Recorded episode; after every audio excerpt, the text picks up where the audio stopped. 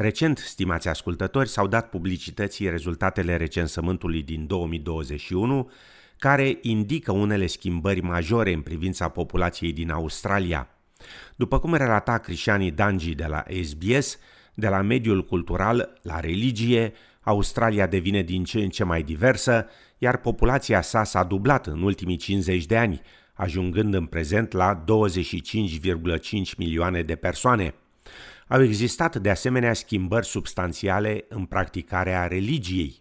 Pe măsură ce Australia devine din ce în ce mai diversă, aceasta devine și din ce în ce mai puțin religioasă.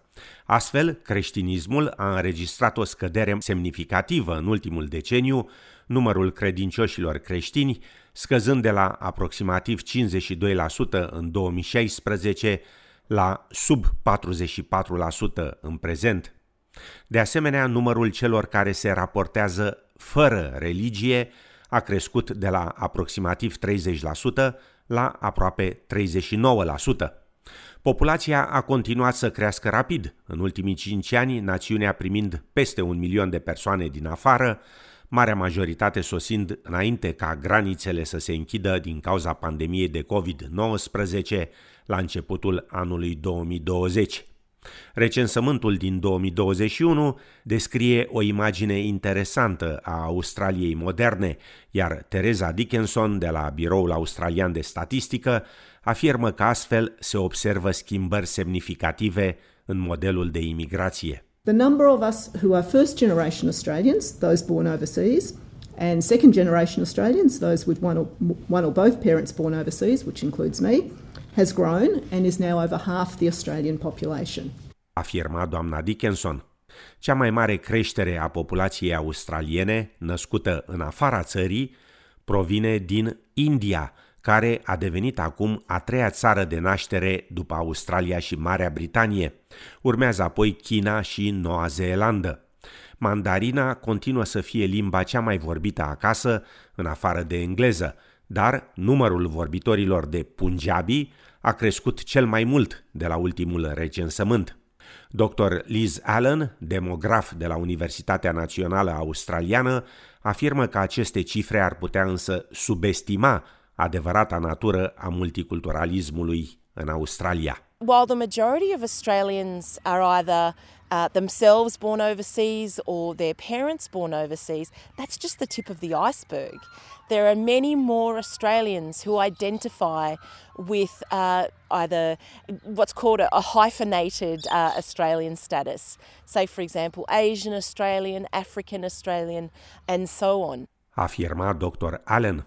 Proporția generațiilor s-a înclinat către așa numiții millennials, adică persoanele cu vârste între 25 și 39 de ani, care sunt acum aproape la egalitate cu așa numita categorie baby boomers, adică toți cei cu vârste între 55 și 74 de ani. Ambele grupuri includ fiecare peste 5,4 milioane de persoane, dar Dr. David Gruen, statistician șef la Biroul Australian de Statistică, afirmă că millennials i-au depășit deja ca număr pe cei din categoria baby boomers. On census night, the millennials are within a whisker of um, the number of baby boomers, and by now it's almost certain that the, that the um, millennials have overtaken baby boomers because they were only 5,000 short last August. Afirma domnul Gruen. Recensământul din 2021 marchează 50 de ani de când persoanele aborigene și din insulele Strâmtorii Torres au fost incluse pentru prima oară în statisticile sondajului. De această dată, numărul respondenților care s-au identificat ca fiind aborigeni și născuți în insulele Strâmtorii Torres a crescut cu 25,2% comparativ cu 2016, depășind cifra de 810.000 sau 3,2% din totalul populației țării. Dr. Liz Allen afirmă că cifrele nu sunt, de fapt, surprinzătoare. We're seeing people more willing to report their, their identity as being First Nations Australian. And alongside that, we do see among First Nations Australians uh, a, a, typically a higher birth rate. Afirma Dr. Allen. Profesorul emerit Sandra Harding de la Independent Assurance Panel care investigează calitatea datelor recensământului, afirmă că probabil există încă o subraportare a numărului indigenilor australieni. Despite increased efforts and investment by the ABS, an estimated 17% net undercount of Aboriginal and Torres Strait Islander peoples has persisted in 2021, consistent with the last two censuses. The ABS will examine this further. Afirma profesor Harding. Pentru prima dată, sondajul a inclus întrebări despre boli cronice, una dintre cele mai răspândite afecțiuni raportate fiind boala mentală, în special la tinerii adulți. O altă întrebare nouă inclusă în sondaj s-a referit la numărul actualilor și foștilor membri ai armatei australiene, cifra raportată fiind acum de peste 580 de mii. Andrew Lee, ministrul responsabil de Biroul Australian de Statistică, afirmă că informațiile recensământului ajută foarte mult guvernul în formularea politicilor sale. Census data helps us better understand emerging communities, informing how and where governments can engage. Afirma domnul Lee.